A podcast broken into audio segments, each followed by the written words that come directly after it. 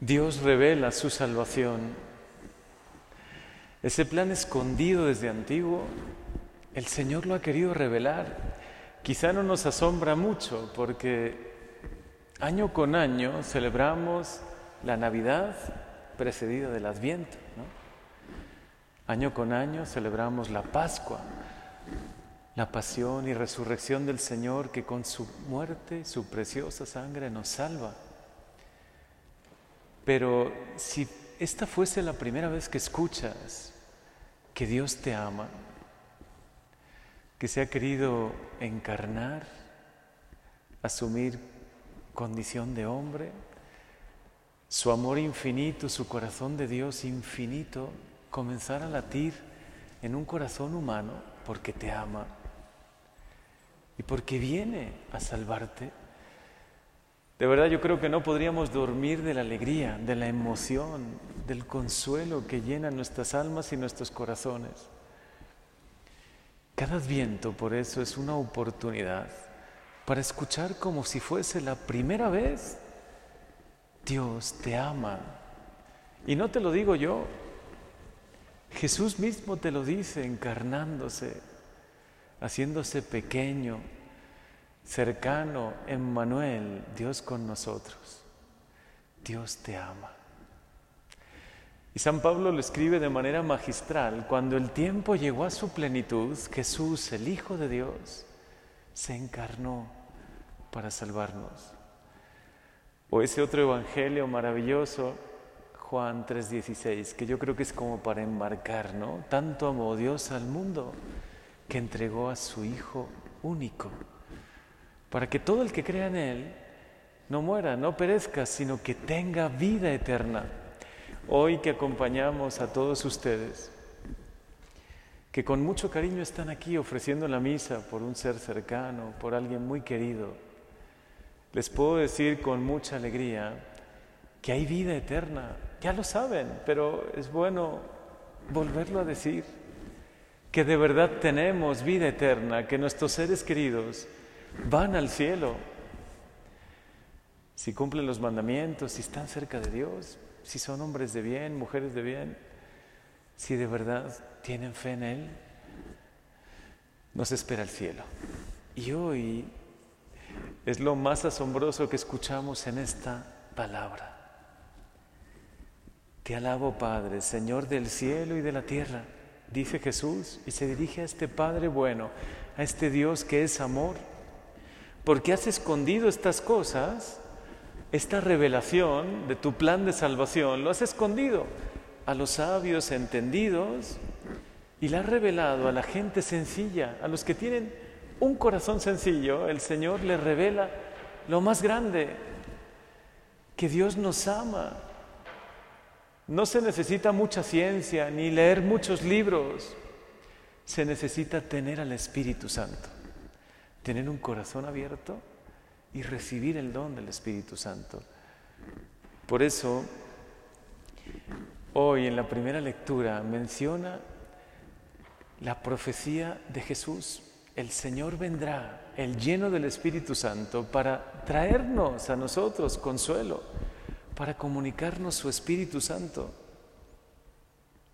Florecerá Aquel día brotará un renuevo del tronco de Jesé, un vástago florecerá de su raíz. Sobre él posará el Espíritu del Señor, Espíritu de sabiduría, inteligencia, Espíritu de consejo y fortaleza, Espíritu de piedad y temor de Dios.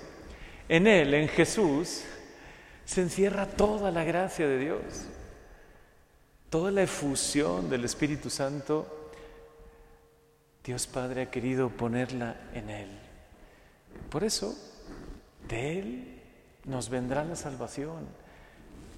Dios, el Hijo de Dios, el que tanto nos ama, el que rompiendo todos los esquemas, dijo, no, no me basta enviarles profetas, reyes, no me basta enviarles mensajes de consuelo por medio de la palabra, la palabra de Dios. Yo mismo quiero ir. Aquí estoy, Señor vengo para hacer tu voluntad, dijo Jesús. Y se encarnó por amor a ti. Se ha hecho hombre, se ha hecho cercano porque te ama. porque ha venido y ha nacido en Belén, pobre y humilde, para abrirnos las puertas del cielo, para que tengamos esperanza.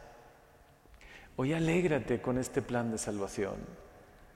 A veces pensamos que es muy complicado, que hay que leer muchísimo. Bueno, también conviene leer su palabra, pero más allá de esa sabiduría de los hombres, necesitamos tener la sabiduría de Dios, que es la sabiduría que tienen los sencillos y pequeños de corazón. Hazte pequeño hoy. Abre tu corazón y dile, Señor, yo te amo, yo creo en ti. Creo que por amor a mí te has hecho pequeño y humilde, has nacido en Belén. Creo que te has encarnado, que has nacido en el lugar más pobre, más humilde. Ya estoy un poco habituado por ver los nacimientos. Que después has vivido 30 años de la manera más sencilla y humilde en Nazaret. Y después has dado tu vida por mí para salvarme. Por eso Jesús hoy dice en el Evangelio, dichosos sus ojos, los de ustedes también, porque ven lo que ustedes ven. Y muchos profetas y reyes quisieron verlo, lo que ustedes ven, y no lo vieron. Y muchos quisieron oír lo que ustedes oyen y no lo oyeron. Es que nosotros podemos ver a Dios hecho cercano, humilde y pequeño por amor a nosotros, para salvarnos. Ojalá lo puedas ver con ojos de fe, con los ojos del corazón, que es como se ve la realidad espiritual. Ojalá lo puedas escuchar, no solo con estos oídos, con lo que escuchamos tantas cosas, tantas palabras durante el día, sino que los, lo escuches con los oídos de tu corazón. Dios te ama. Se ha hecho hombre y pequeño por amor a ti se ha entregado por ti para salvarte. Y solo tienes que recibirlo en tu corazón. Díselo, Señor, te recibo. Te recibo en mi corazón. Quizá antes me ha faltado fe. Por mucho tiempo posiblemente igual no he creído. Pensaba que todo esto era una teoría, un invento de la iglesia. Pero hoy quiero creer. Pon fe en mi corazón. Hoy quiero recibirte, Jesús, recibirte en mi alma, en mi corazón.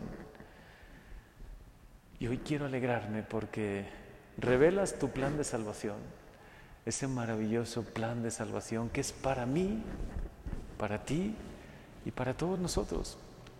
También para, quien para aquellos que no conocen todavía a Dios o los que no se han abierto a su amor y a su gracia, también para ellos es. Por eso Hoy alégrate en tu corazón, hoy recíbelo, recibe al Señor, porque hay esperanza para ti y para todos tus seres queridos, por quienes hoy ofrecemos esta misa, esta Eucaristía. Hay salvación, hay un cielo abierto por Jesús, por su encarnación, por su ofrecimiento, porque Él se ha entregado por nosotros. Gracias Señor por revelarnos tu plan de salvación por iluminarnos con tu palabra, porque hoy de verdad yo me emociono al escuchar estas palabras, hoy me emociono al encontrarme contigo aquí, presente y vivo en la Eucaristía, que por amor a mí te has querido encarnar, has querido nacer, ofrecerte por amor a mí para salvarme.